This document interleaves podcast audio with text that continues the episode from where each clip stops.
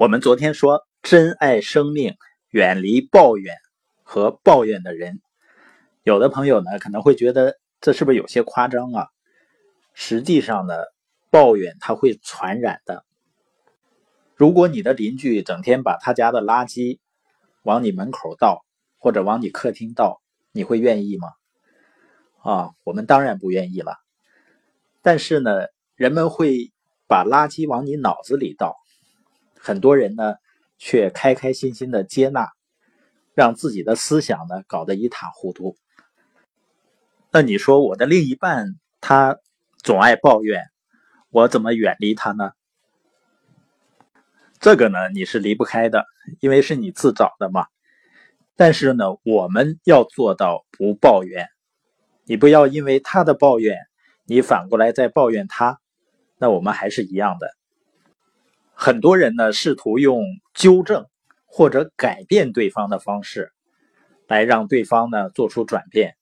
实际上呢，那是于事无补的。那让对方改变的最好办法，是我们改变自己。当我们周围的人感觉到了我们巨大的改变以后，受到我们的影响，他从内心也意识到他需要改变的时候。真正的改变才会发生。我们前面说啊，婚姻的目的是相互提升、共同成长。为什么呢？因为不论是情侣啊，还是夫妻，之所以会产生矛盾呢，其实多数都是因为一个人进步了，而另一个人呢还在原地踏步。这样时间长了以后呢，原本处在同一个水平线上的人，逐渐就拉开了差距。自然而然就会产生矛盾了，所以夫妻之间呢是一定不要相互抱怨的，因为你抱怨另一半的时候呢，他心里肯定不舒服，也不乐意。那他找一个机会呢，你肯定也有做错事儿的时候，他又反过来抱怨你，这样呢就形成一个恶性的循环。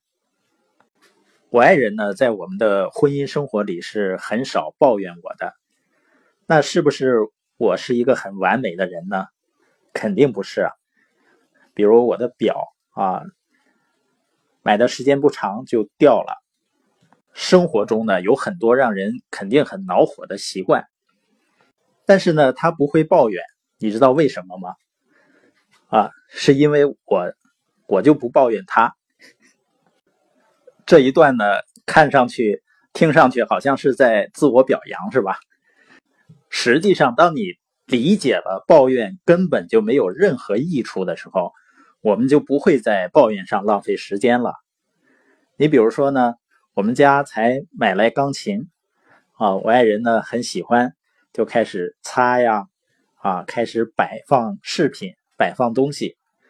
结果呢，摆着摆着，不小心呢，把一个相框碰掉下来了，那个。相框的那个角呢，正好砸在那个钢琴的那个板上，就能看出一个很明显的一个痕迹，白色的痕迹。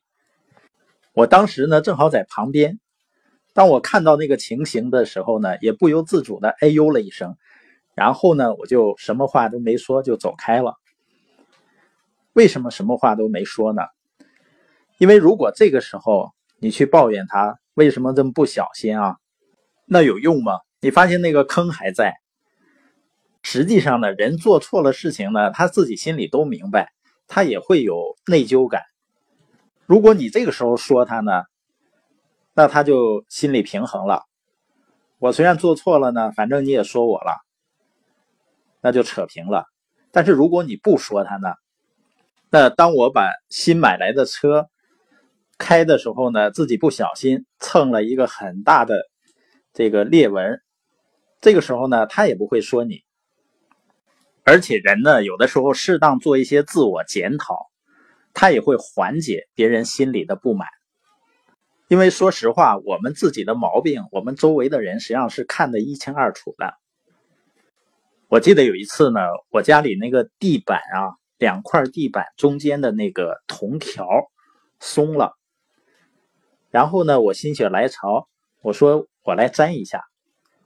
我到楼上呢，把那个白色的胶拿下来，然后开始粘。但是粘来粘去呢，粘的这个铜条两边的这个地板上都是白胶。这时候我爱人过来了呢，他看到了，他也什么都没说，就跨过去了。我一看他那神情呢，我就自己捣鼓，我说：“你看呢，我这轻易也不干点活，干点活呢就干的磨磨唧唧的，这不正好说出了他心里想说但是憋住没说的话吗？”那有的时候呢，我发现，当我们去指责或者说喜欢指责。抱怨别人的时候呢，是因为他会让我们自己产生一种莫名的优越感，因为别人做错了嘛，所以我们就感觉好像自己是对的。实际上，即使对方真的错了，也并不代表我们就一定是对的。我们要抛弃那种通过抱怨得到的优越感。我们这节播音呢，还是说的从我们自身做起，养成呢不抱怨他人的习惯。